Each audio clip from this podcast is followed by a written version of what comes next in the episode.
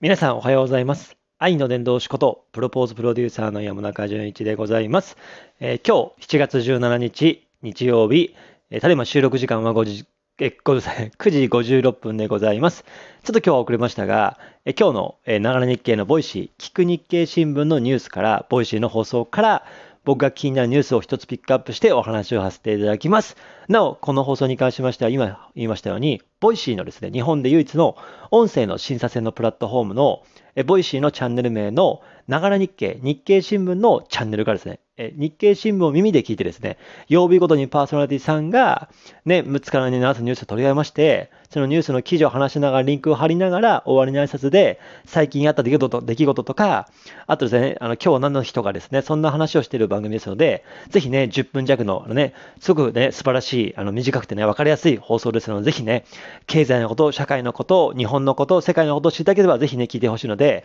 今日の担当パーソナリティは、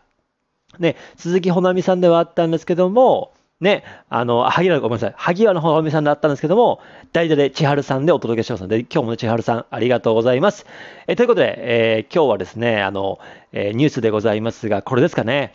えー、G7 財務省会議、共同声明出さず閉幕、ロシア巡り、え、対立っていうね、ところでございます。実は、うんね、先日、あ昨日ですかね、えー、インドネシアのバリ島の方でですね、G7、G7 じゃなくて G20 のですね、20カ国地域の財務省の中央銀行総裁の会議が、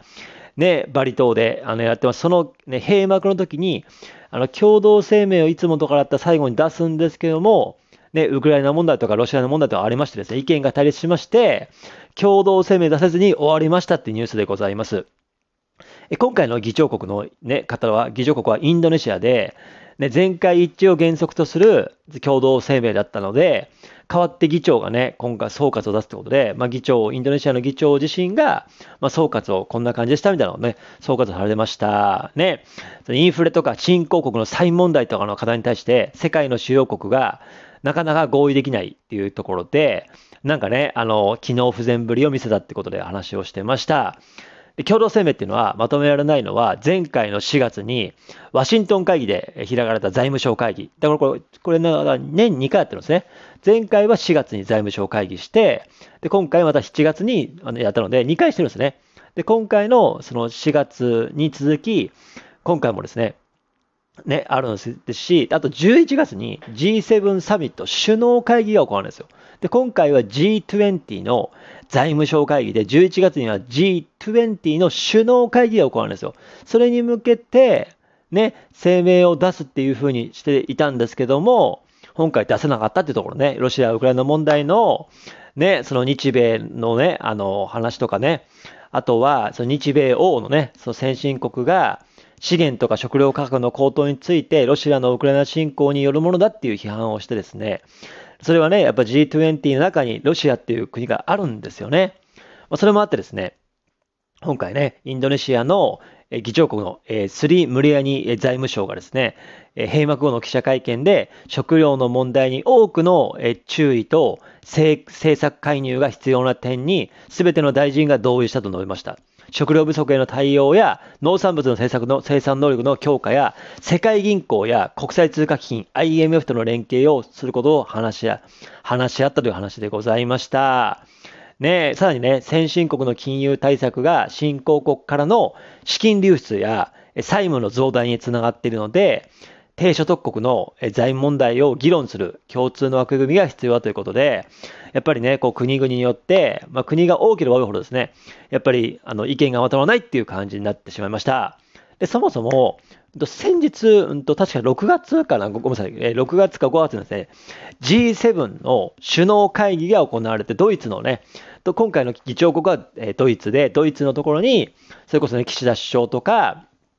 ね、あのね、昨年12月に、ね、あの、えっ、ー、と、昨年12月に、ね、首脳、あの、えー、大統領に就任しました、ね、あの、首相かな、えー、ドイツの首相もそうですし、それこそね、あの、辞められましたけども、イギリスの当時の首相がね、あの、首相かな、大統領がね、いらっしゃいまして、ね、膝詰めでドイツのところで、まさに円卓でね、運んで G7 のやや会議をしたんですよ。で、G7 と G20 って何が違うのかってところで今回も気になったんですよ。で、今回気になったのは、まずは G7 と G20 がまず何が違うのかっていうところね。で、あと G20 のあの今日のニュースでありました財務省会議と G20 のね、あの首脳会議っていうのが何が違うかってところがちょっと気になったので、僕も調べ始めました。まず、G20 っていうのは、まずこの G7 っていうのが、フランス、アメリカ、イギリス、ドイツ、イタリア、カナダ、EU、そして日本っていうね。1、2、3、4、5、6、7、8、あ、違うわ、これ。と欧州連合はちあの、もしかしたら G7 じゃないからね。だからフランス、アメリカ、イギリス、ドイツ、イタリア、カナダ、日本。これが多分 G7 ですかね。で、それまでに2014年までロシアは入ってたんですけども、ロシアは2014年から抜けて、G7 の首脳会議が行われて、それが先日ドイツに行われたってですね。でちなみに今までは日本は、日本で7回、6回行われまして、東京で3回、で4回目が沖縄、沖縄サミットね。で、5回目が、それこそね、北海道の、ね、あの、洞爺湖サミットですね。で、6回目が伊勢志摩サミットで、そして来年2023年が広島で G7 のね、あの、会議が行われるってところなんですよね。なので今結構広島注目されてます。ね、それと、ね、あね、あの、相まってですね、G20 っていうのは、この G7 に、とアジア、オーストラリア、ブラジル、中国、インド、インドネシア、メキシコ、韓国、ロシア、サウジアラビア、そして南アフリカ、トルコ、そして EU ですかね。この13カ国が入って G20 のね、が参加して開催される国際会議なんですよ。で、その、この G20 サミットにはメンバー国この以外にも招待国とか国際機関が参加してます。ちなみに G7 の今回のドイツのね、あの会議には、ね、あの、ウクライナのね、ゼレンスキー首相と、あの、国連のね、えー、総長かな、が Zoom でね、あの、入られましたので、なので、今回の G20 の、えー、なものもですね、あの、主要国以外にも、あのね、招待国以外にもありますっていうところですね。で、じゃあ G20 って何なのかということで、G20 は2008年の11月に、主要先進国と新興国の首脳が参加するフォーラムとして、従来の G20 財務会議、財務大臣中央銀行総裁会議を首脳級に格上げし、ワシントンで DC で第1回サミットが行われたのが、えー G20 の首脳サミットなので逆に言うと、それまで G20 の財務省サミットはこれまであったんですね。それ以降、2010年以降、ほぼ毎年、ね、うんと、1回ですね、首脳会議が G20 行われてまして、で、かつ、僕の見立てでは、その G20 の首脳会議、あ、じゃなくて、えっと、財務省会議はですね、財務、ややこしいですね。G20 の首脳会議は年1回。そして G20 の財務省会議は今回も今年の4月と7月になったみたいな2回やってるんですかね。その、あの、その前座として、ね、首脳会議の前にやる財務省会議で意見を求めたものをおそらく多分11月に話したんですけども、でそれがですね、今行われまして、っていう感じです。ね。で、じゃあこれまで、じゃあ G20 はどこで行われたかって話じゃないですか。で、これは2008年から、2008年がアメリカ、そしてそこからイギリスはアメリカアメリカとか、韓国とかね、ソウルとかオーストラリアとか行われてました。で、日本では2019年日本の大阪で行われました。で、で、で一昨年がサウジアラビア、そして去年がイタリア・ローマ、そして今年がインドネシアのバリ島なんですよ。っていうところなんですよね。なので、あのね、G20 もあるし、G7 もあるっていう、どっちも首脳会議。で、G20 には首脳会議とは別に財務省会議っていう財務大臣レベルですよね。財務大臣とか中央銀行総裁レベルの方々が、ね、G20 で集まって、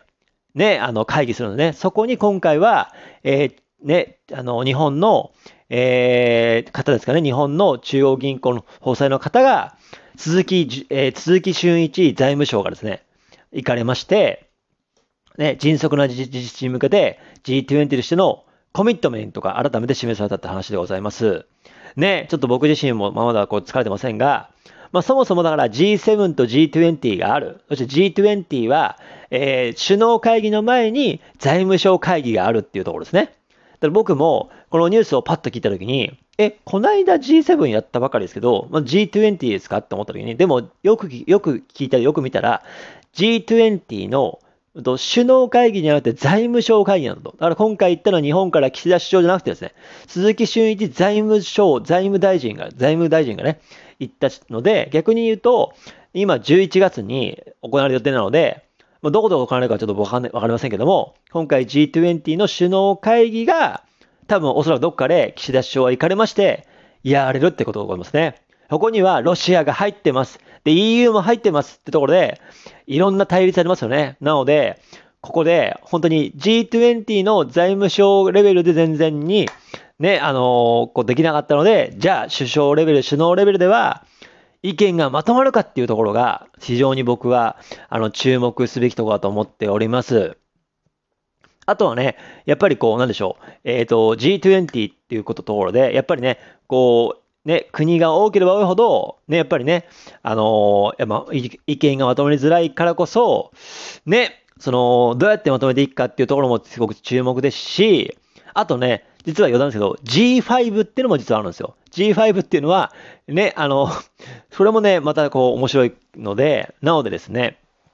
G7 もあったり、G20 もあったり、G20 の首脳会議もあったり、財務省会議もあったりしてですね、いろんなところで僕自身もね、なんか知識がね、まだ薄いことを確認しましたので、ぜひね、これを機会にちょっと学んでいこうかなと思いましたので、ぜひ皆さんもね、一緒に学んでいきましょう。ということで、え今日お話したニュースも含めてですね、7月の17日のながら日経の Voicy のチャンネルはですね、概要欄に貼ってますので、ぜひ千春さんの声で今日も聞いてみてください。千春さん今日もありがとうございました。そして明日以降も日経の方々、本当によろしくお願いします。明日は月曜ですので、戸村のり子さんでございます。戸村のり子さんよろしくお願いします。それでは今日ここまででございます。今日という日が皆様にとって最高に愛に溢れた一日になりますように、最後にあなたの愛が世界を救います。愛の伝道師とプロポーズプロデューサーの山中淳一でございました。それではまた明日のこの時間でお会いしましょう。せーせーの。間ではまた